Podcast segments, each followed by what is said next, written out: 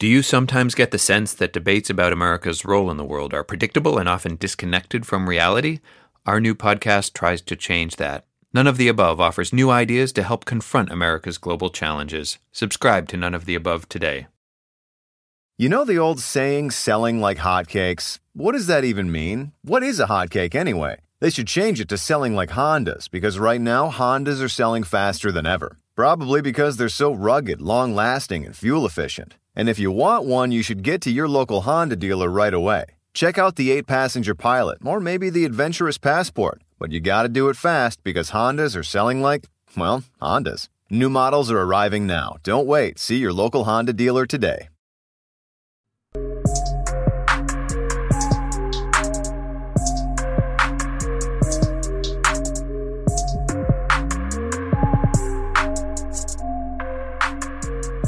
Guys, welcome back to another episode of the Let Free Ring podcast. And I know, to start off with, all of you guys who are watching the audio version of this podcast, you can see this nice scar right here. Let me tell you what happened. So I got back to Georgia from West Virginia. As many of you guys know, I left YAL. I no longer associate myself with YAL. I hope to be able to get into that later. There's an NDA, so I'm a bit tight on what I can say, but it's my goal to be able to get into that later and make sure all the truth comes out from that. So, anyway, so I get back from West Virginia working with YAL, and, you know, it was really stressful up there. They required a lot, and so it was quite stressful, and so I got back, and so I wanted to be able to just go. My family, when they originally got to America 200 some odd years ago, had a patch of land, and that land is about 45 minutes to an hour from where I live. So I got a bunch of guns together. I got a 9mm, a 22 revolver H&R, and a 30-30. And I went up, got some targets, got some ear protection, of course, got to protect the ears. And I went shooting, and it went really well at first in terms of safety wise. You know, nothing happened for the first 20 minutes or so. Now my shots weren't the best either. I wasn't really hitting the target either. So I got a bit annoyed of not hitting the targets. So I went and I got my grandpa's 30-30 that he gave me, and loaded it to lever action, cocked it one time, put it up to my shoulder, looked down the scope. I guess I was a little too close to the scope, but I felt it hit my head, and I decided to go and look to see if I hit the target, because that's most important, to see if you hit the target, you know. And on the way back, my head was just, I knew immediately I had messed up, but my head was not the best. So I went like this, looked down, blood, got it on my shirt too, was not fun. Also repping the hometown team, go Georgia, got it on my shirt too. It was not fun at all. So then, had to get paper towels, stop the bleeding, get all the guns up, get everything. And I went to the urgent care. And then here, it took like an hour, by the way. Like, whoever runs urgent cares also must run Chick-fil-A, because from the time I left my great aunt's house, the one who owns some of the property now that I was at, to the time that I left urgent care, and keep in mind it's a 30-minute drive from where my aunt lives to urgent care, it took an hour. So props to Hunter, props to Kelly up there, urgent care. You guys are great. Kelly or Carly? It was either Kelly or Carly. You guys were great. You guys were amazing. But that is the story of how I got this nice little thing right here. I know a lot of you guys who are coming from my Twitter saw it the day it happened on my way home. I'm fine, 100% fine, other than, you know, this. So that's fun. But, you know, that's not what all we're talking about today. Today we're getting into the presidential debate. And first and foremost, what was that? That was the least productive presidential debate, at least in my lifetime, that I can remember at least. That debate, I don't think anybody left that debate, any undecided left that debate with an idea of who they're voting for. I don't think that anyone won that debate. I don't think the debate was won or lost in the eyes of the moderates. Of course, people who are supporting Trump, you know, they hear his talking points, his attacks on Biden, and they say Trump won. And on the left, people are saying Biden won. But true moderates, true people who are undecided, I don't think they truly have anyone to go. And a lot of people are calling this the Rumble in the Jungle, and I have to agree with them. It was two old men fighting over the last shuffleboard game, you know. It's two old men who are fighting for this. And, you know, no diss on Trump. I think he's somebody who's a very inexperienced debater, but I don't think he's a bad debater.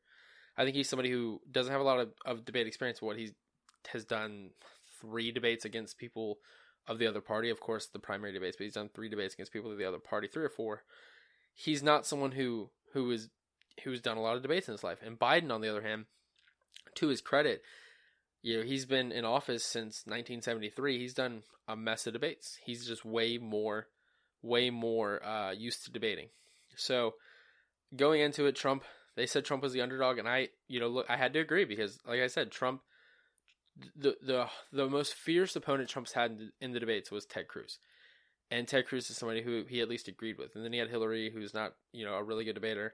And she's somebody who vast majorities of the American population hated. Nobody really hates Biden. But a couple things are, 3 things are true.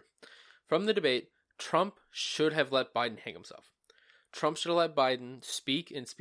One thing about Biden is that Biden doesn't like there to be quiet time. He does not like it when words are being said by at least somebody in the room. He wants words to be said at all times. And then when it gets to Biden, and when Trump did let Biden speak, he flip-flopped multiple times. He supports the Green New Deal. He doesn't support the Green New Deal. He likes cops, but they're racist. We'll get into that later. And then third, and this is something people on the left and right can agree on, Chris Wallace was awful. You know, I put a tweet out. This is the only debate where a somewhat conservative will be asking the questions. The next debate, I can't remember the guy's name, but he's a former intern for Joe Biden. He was a former intern for Joe Biden. So I guess you and I can see, it's not hard to see where exactly this bias could happen. A former intern for Joe Biden should not be moderating the next debate. The next debate should be moderated by a true journalist who has no bias. Of course, that's hard to find, you know, CNN, Fox. You're not going to find somebody who doesn't lean one way or the other. Again, I think I was a big proponent of Joe Rogan. Joe Rogan being the one who moderates the debate. I think he's somebody who is, he accurately represents the American people. He's somebody who agrees with Democrats on like about half the issues and agrees with Republicans on about half the issues, but overall he likes freedom. But let's get into it. So there were 6 segments. We're not going to cover all of it because, first off, if you guys watched the whole hour and a half of that, yeah, I had to watch it twice. I watched it the night of. I was live tweeting it. Many of you guys probably saw that, and then I had to watch it again to get ready for this podcast. So let me just say, I'm not looking forward to the next one. I hope it's a lot better. So to start off with, the first question asked to Trump was whether or not Trump. It was about Trump nominating a Supreme Court justice, which he has with Amy Coney Barrett. Trump started off by saying, first and foremost, elections have consequences. This is a jab at Obama from Obama's first year in office. You know, Obama said famously in 2009, when he was meeting with GOP senators, that elections have consequences. We won. Get over it. It's something that the right has used a lot of times, and the left has used a lot of times, to criticize the other side. Elections have consequences. We won. We can do what we want. But he's right. He does have the ability to nominate a new justice, and he has. And, you know, Amy Coney Barrett, in my opinion, will most likely be the next Antonin Scalia. She used to clerk for Scalia. She's a diehard Catholic, a diehard conservative, a diehard constitutionalist. She's somebody who I think will represent the Constitution, will represent America as a whole really well on the court. She's somebody who will go, and her jurisprudence is amazing. And also what I like is that she's not a Harvard law grad. She's not a Yale, a Princeton law grad. She's somebody who graduated law from Notre Dame. She's somebody from, you know, a school that's not. I don't like that only people from Harvard are making our decisions on the Supreme Court. I think we need people from UGA, people from UF, people from Northwestern. I want people from all across the country on the Supreme Court. And he continued on to say, though, that Democrats would not think twice. He's right. They wouldn't. You know, if Democrats were fighting this hard to nominate Merrick Garland in 2016, what makes you think that if the situation were vice versa, that they wouldn't be trying to do the same thing? The Democrats, if anything, are hypocritical. They only serve their best interest when they're elected. They don't care about anything else. They just want to push Democratic agenda, which, good for them. That's why they were elected. But the good thing for us is that the American people don't like the Democratic agenda, because if they did, well, Republicans wouldn't be elected anywhere. The Republicans have a majority in the Senate. We have the courts, and we have the White House. So we need to do this. Now, I do have to pick apart something he said. He said there's plenty of time, which I agree. It shouldn't take 4 months to nominate a Supreme Court justice. I mean, for the most part, everyone outside of, Romney's, Murkowski, Collins, sometimes Manchin are going to know who they're going to vote for. They're going to know whether or not they're going to vote for them or against them almost immediately. So I don't see why we have to have months and months of debates and everything. But he said even after the election, he'd be able to. And that's when I start to disagree, because I think after the election, he becomes a lame duck and we should wait, because then the American people would have spoken and then the next president should get the choice. However, I do feel like he has a really good chance of winning. Now, Biden contradicted himself multiple times on this subject. He went from liking her to saying she will take women's rights away to saying, plain out, he just truly doesn't know. He started by saying, when it was his turn, he said, "I'm not opposed to the justice. I've heard she's a fine lady." He's saying, really, he's not opposed to the justice. She's a fine lady. She's a good person. She's a good woman. Nobody can say, first off, Amy Coney Barrett isn't a good woman. She has 7 kids, 2 of which she adopted from Haiti, I believe it is. She's a good Catholic woman. Also, the left is attacking her because she's a part of People of Faith, and they're saying People of Faith is a white supremacist organization. It's not. It's a group of people who all get together and they discuss their faith with each other. It's not something that should be attacked. But then he goes on to say in his 2-minute monologue that she would overturn Roe v. Wade and the Affordable Care Act, which Trump brilliantly. This is the good thing about Trump, for the most part, is he wouldn't allow Biden to lie. So then he said that you don't know what her view is on Roe, to which Biden goes, "I don't know her view." He gets Trump to admit he gets Biden to admit that Biden has no clue how this lady would vote on Roe v. Wade. I mean, none of us know.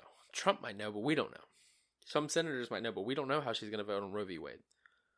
We're not sure if she would vote to overturn it, or she'd vote to confirm it, or to upstand it. We have no clue. And Biden definitely doesn't know. We have a good idea, but we don't know. But then Wallace turns to Biden and he flat out asked if he would pack the court or get rid of the filibuster. He said that Wallace phrased the question. He said that a lot on the left has said they would do this. Would you do this?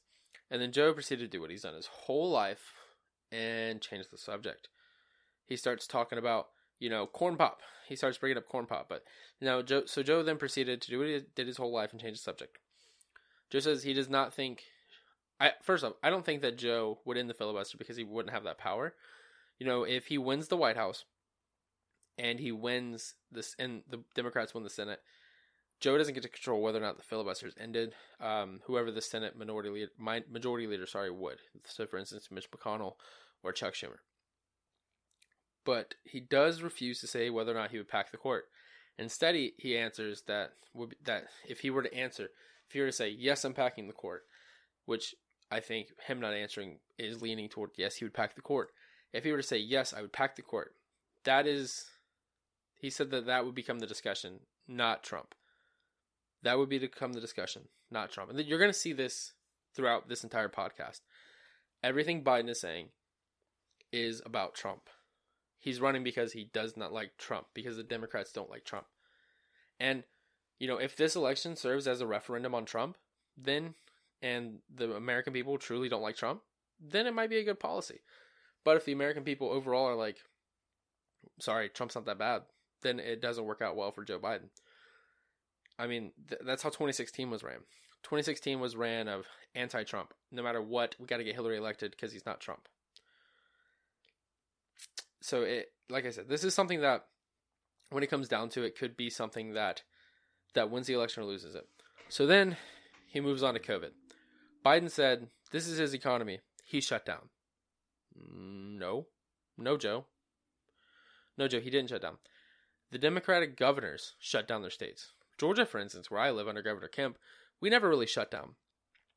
We put in some mandates. We put in some social distancing guidelines, but for the most part, we really didn't shut down. I mean, I remember back in April, I believe it was, in the really early parts, right after schools got shut down, I remember I was at a friend's house, and her mom's a teacher, and I remember her mom asking, like, will I get paid?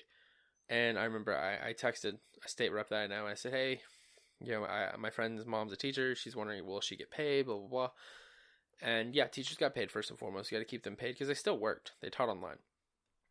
So I remember really early on, Governor Kemp asked everyone to roll back their budgets by about 3%, each agency, because that's what they expected they would lose. But then Georgia, because we didn't go as far as like New York or California, completely shut down, we saw actually more revenue come. We were able to still carry on almost with normal day, especially when it comes to like how much money the government brought in, the Georgia government brought in. And we're doing great. You know, my girlfriend, who I've talked about on this podcast before, sorry, I dropped my pen there, who I've talked about on this podcast before, she goes to UGA, but she's from Florida. And I remember when she was going to move into Athens, which is in Georgia, obviously, she asked me, so what phase is Georgia in? And I said, what do you mean? She goes, what phase is Georgia in? Are they in phase 2, phase 3, phase 4 of reopening? I was like, dude, we never shut down. We just told the rest of the world we shut down so y'all wouldn't come. But getting back to it, Trump did not shut down the economy. I personally think Trump handled the coronavirus really well. He sat back, gathered supplies, and whenever New York or Wisconsin or whoever needed them, he would make sure they had the supplies they needed. And he brought in the Navy's medical ship to New York to help take care of patients. I think Trump handled this just about as well as he could. Now, Trump, to his credit, he did really good in this respect. He would keep bringing up the Democratic ran states. This was a really good play by him, because people are fleeing California and New York by hundreds of people a day. Joe Rogan announced he was moving to Austin. I believe he moved there last month in September. Elon Musk will be moving to Texas. Ben Shapiro will be moving to Tennessee. People are leaving these states. I had Joe Borelli on last podcast, and like I said, he even said that New York is crazy. New York is crazy. Sorry. He would then went on to say that Biden would close down the whole country and that people want to get back to their lives. And fact check, true. This is true. People are tired of government controlling their lives. If you're healthy and young, there's no reason why you shouldn't be able to work if you don't want to. You know, I'm 19 years old. The likelihood that I get coronavirus and very, very, very, very serious very, very, very serious symptoms is almost zero to none. The likelihood that coronavirus affects me in such a way that I'm unable to live my life healthy and happily, it's almost zero.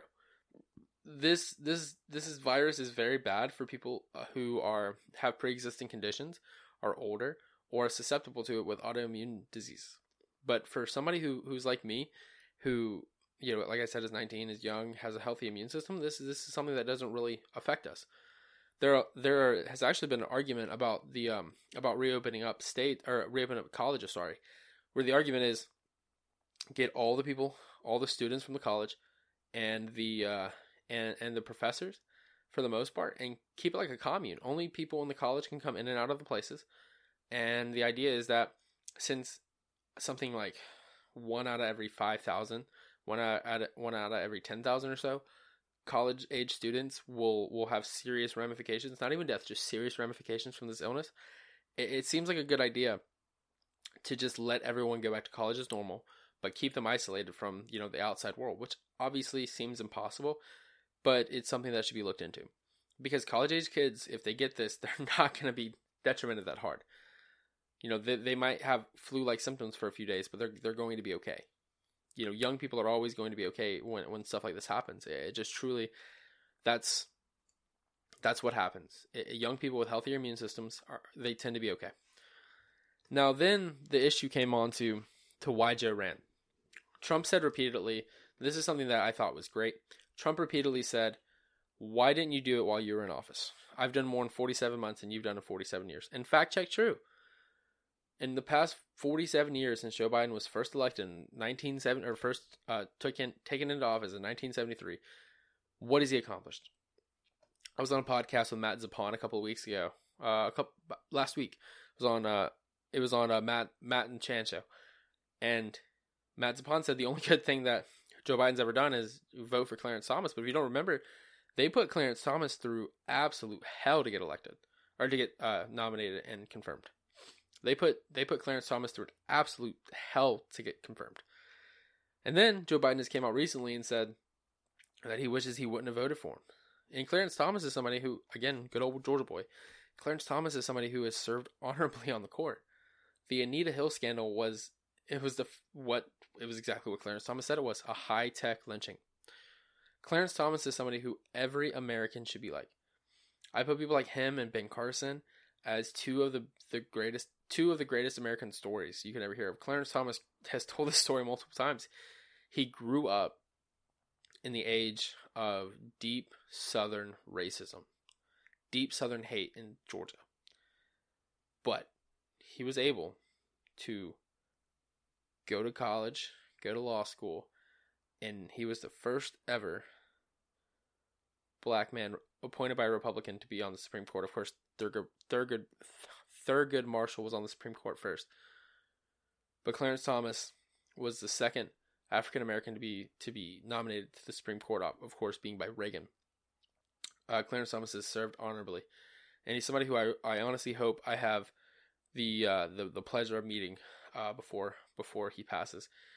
He's still got decades. I mean, he's only 72 or 3, I believe. He's still got decades. Honestly, if Trump does win the second term, he should step down sometime in the second term so he can and solidify that he's replaced by a solid Republican. But then Biden's responses were, because you weren't president, you're the worst president ever. This gets back to what I was talking about earlier. This is him all but admitting that all the left wants is Trump out of office for any means necessary. They don't care what happens. They just want him out of office. Let me tell you, here's a list of Republican presidents since Biden was a senator, and you tell me how many were worse than Trump. It started with Richard Nixon, then it went to Gerald Ford, Ronald Reagan, Bush 41, and Bush 43. Those are 5 presidents that served as president since Biden was elected to the United States Senate. Obviously, Richard Nixon served his last 2 years while Biden was in office, but still. You're trying to tell me that President Trump is worse than Gerald Ford. The only thing Gerald Ford is known for is infamously pardoning Nixon. Nixon, of course, being famous for Watergate. Honestly, Ronald Reagan, I think we can all agree, was more conservative than Trump. He got a lot. He was somebody who, obviously, I believe him and Joe Biden would have disagreed a lot more. So Joe Biden is either very forgetful and forgets about the 5 Republican presidents that have been elected since he was in office, or just downright doesn't care and is lying, saying Trump is the worst president in American history, because he's simply not. Trump is simply not the worst president in American history. I mean, Bush 41 was elected. Bush 43 was elected. The famous Iraq war that Biden is against, fact check, he voted for it. Biden is the biggest pathological liar who served in the United States Senate this century. Biden will say whatever it takes. He goes like this. He sees which way the wind's blowing, and that's how he feels. And for those of you who are listening to the audio version, I put my finger in my mouth and put up to feel which way the wind was blowing. That's all he does. He wants to know which way the wind's blowing, and then once he figures that out, that's what he supports. Let's just look at some of the things he's been for and against. One, to dive back into Biden's history, he's always been friendly to segregationists. He's always been friendly to Klan members. And a lot of people say that's the age of the Democrats that he grew up in. Look, he had every ability to speak out against them. He was a senator, one of 100 senators. He had every ability to speak out against them. They didn't control that much over him. He was elected as an outsider. He's told the story multiple times. He was elected as an outsider when he was at the age of 30. He owed nobody nothing going into politics. He didn't owe anybody anything. He had no debts to DNC officials. He could have spoken out against their racism and segregationism if he wanted to. Now, I don't think that Biden is a racist. I don't think Joe Biden is racist. But what I think is Joe Biden has been friendly. Not even what I think. What I know is Joe Biden has been friendly to racists his entire career. His entire career, he's never spoken out against them until Donald Trump comes down the escalator, and all of a sudden, Donald Trump, the man who was loved by rappers and celebrities alike, is the most racist, most divisive, worst president in American history. I'm sorry, but I don't buy it. I don't buy it. This is another one of Biden's lies, like how, and Trump brought this up, how Biden graduated from top of his class in law school. He had 4 degrees. He had 1 degree. He graduated actually near the bottom of his class. You know, he's somebody, he loved his college. Couldn't even remember it. Said he went to Dell State.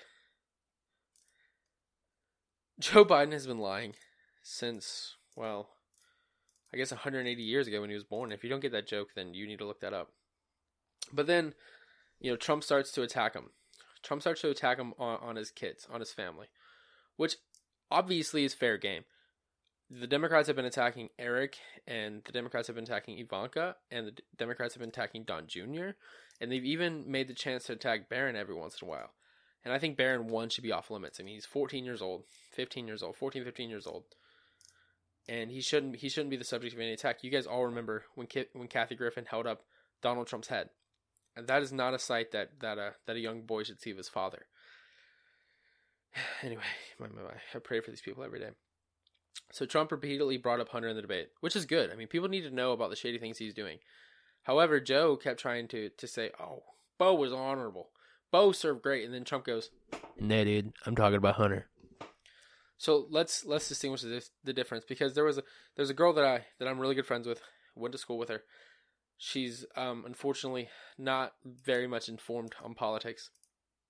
She posted about how Trump was making fun of Joe Biden's son who passed away, and I said, no. There's a lot of differences between Beau and Hunter.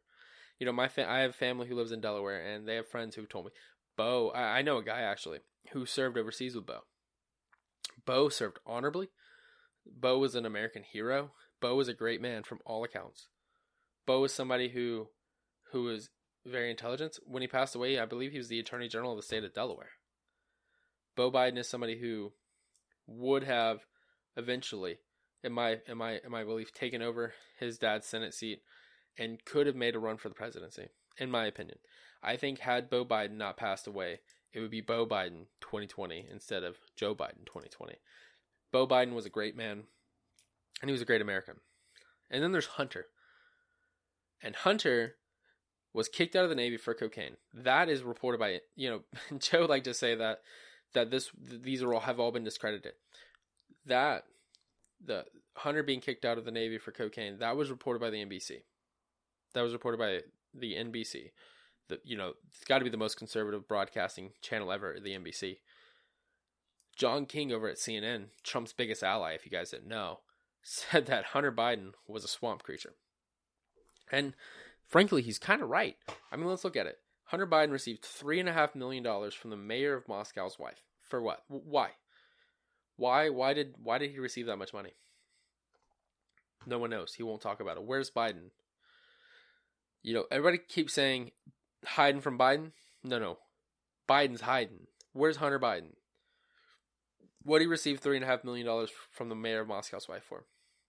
He also very famously received hundreds of thousands of dollars from Burisma when he sat on the board of the energy company that nobody knew about. Of course, this all came out with quid pro Joe, where Joe Biden basically strong-armed the Ukrainians into firing the investigator who was looking into Burisma and his son.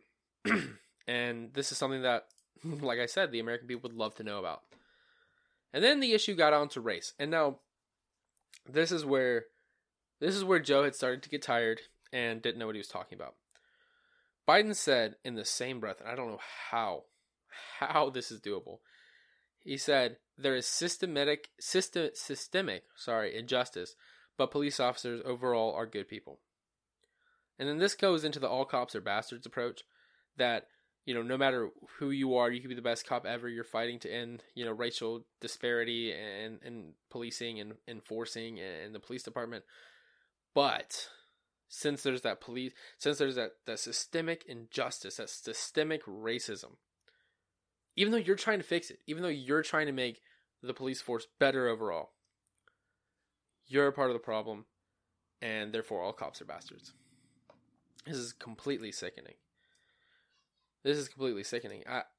I know a lot of cops. I know the chief of police right here in my hometown.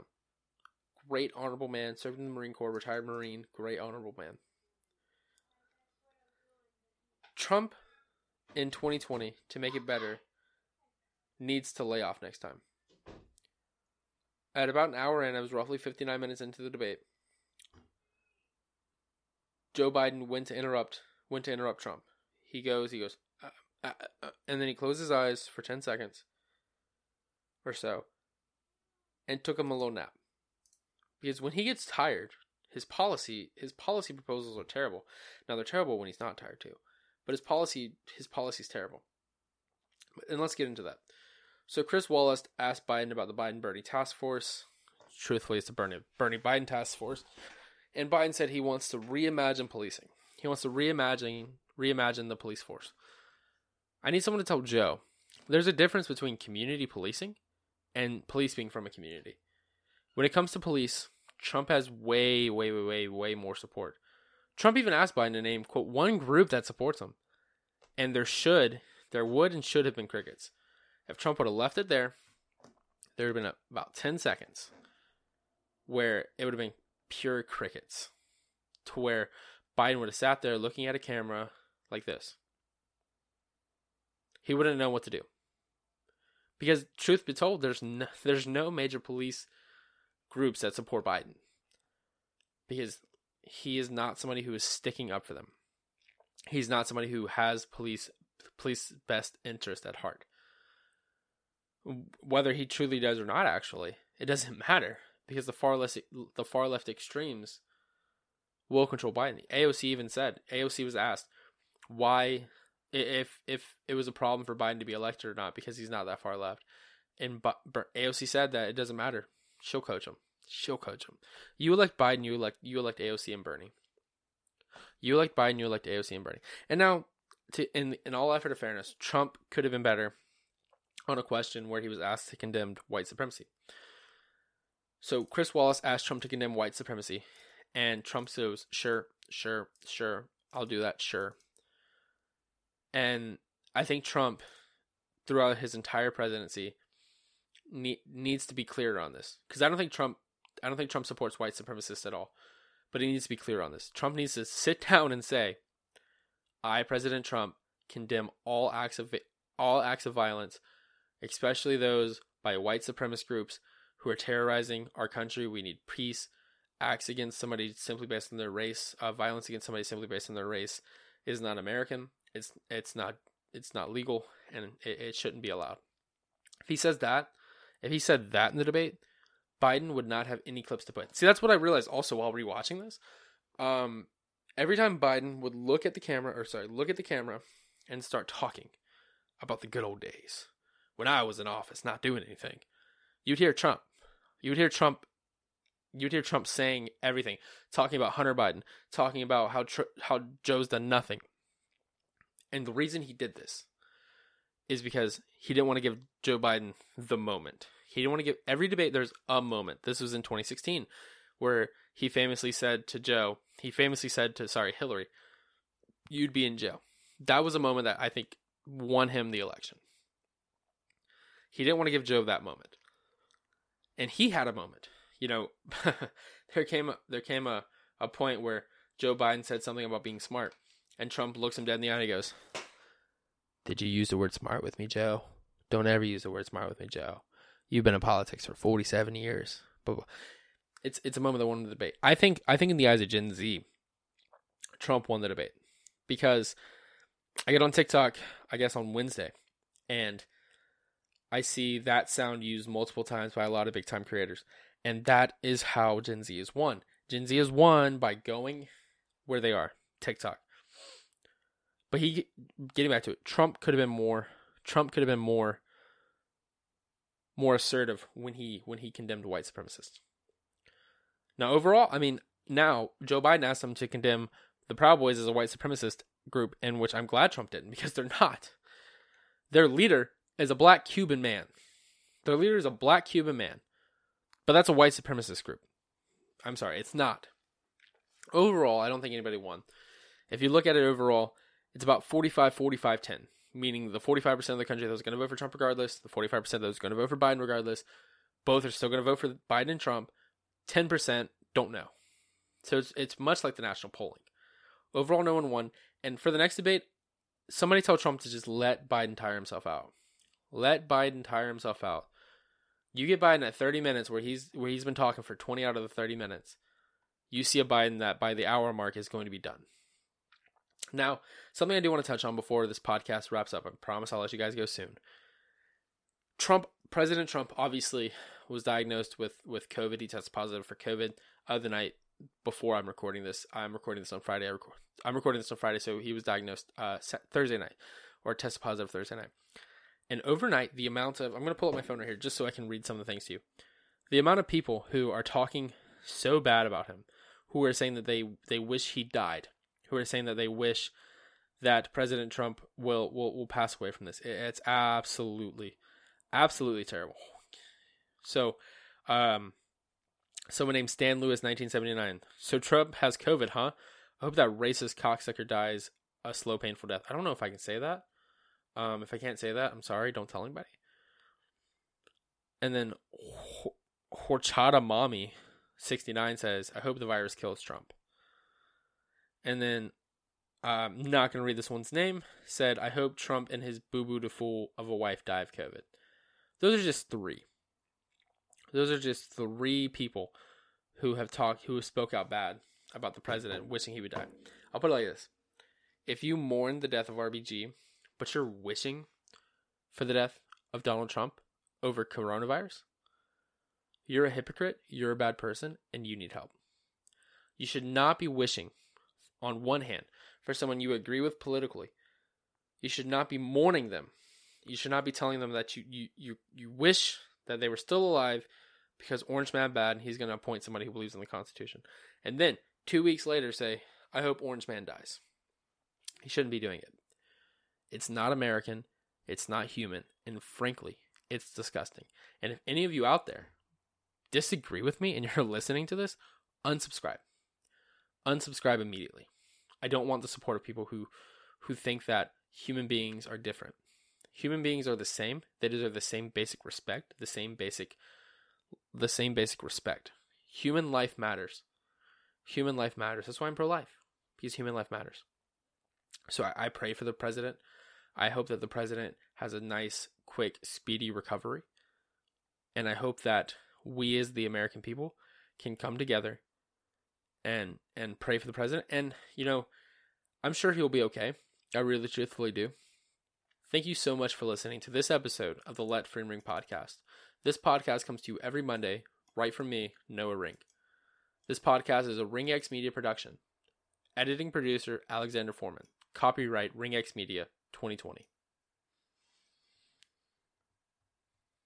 You know the old saying, selling like hotcakes? What does that even mean? What is a hotcake anyway? They should change it to selling like Hondas, because right now, Hondas are selling faster than ever. Probably because they're so rugged, long-lasting, and fuel-efficient. And if you want one, you should get to your local Honda dealer right away. Check out the 8-passenger Pilot, or maybe the adventurous Passport. But you gotta do it fast, because Hondas are selling like, well, Hondas. New models are arriving now. Don't wait. See your local Honda dealer today. Right now, 1 in 7 people around the world needs a pair of glasses but can't get them. That's why OneSight exists, to help people everywhere get the glasses they need to learn more, earn more, and see a clearer future. How can you support OneSight's mission in communities around the world? All it takes is a simple donation to improve someone's life by giving them clear vision. Donate today at onesight.org. That's ONESIGHT.org.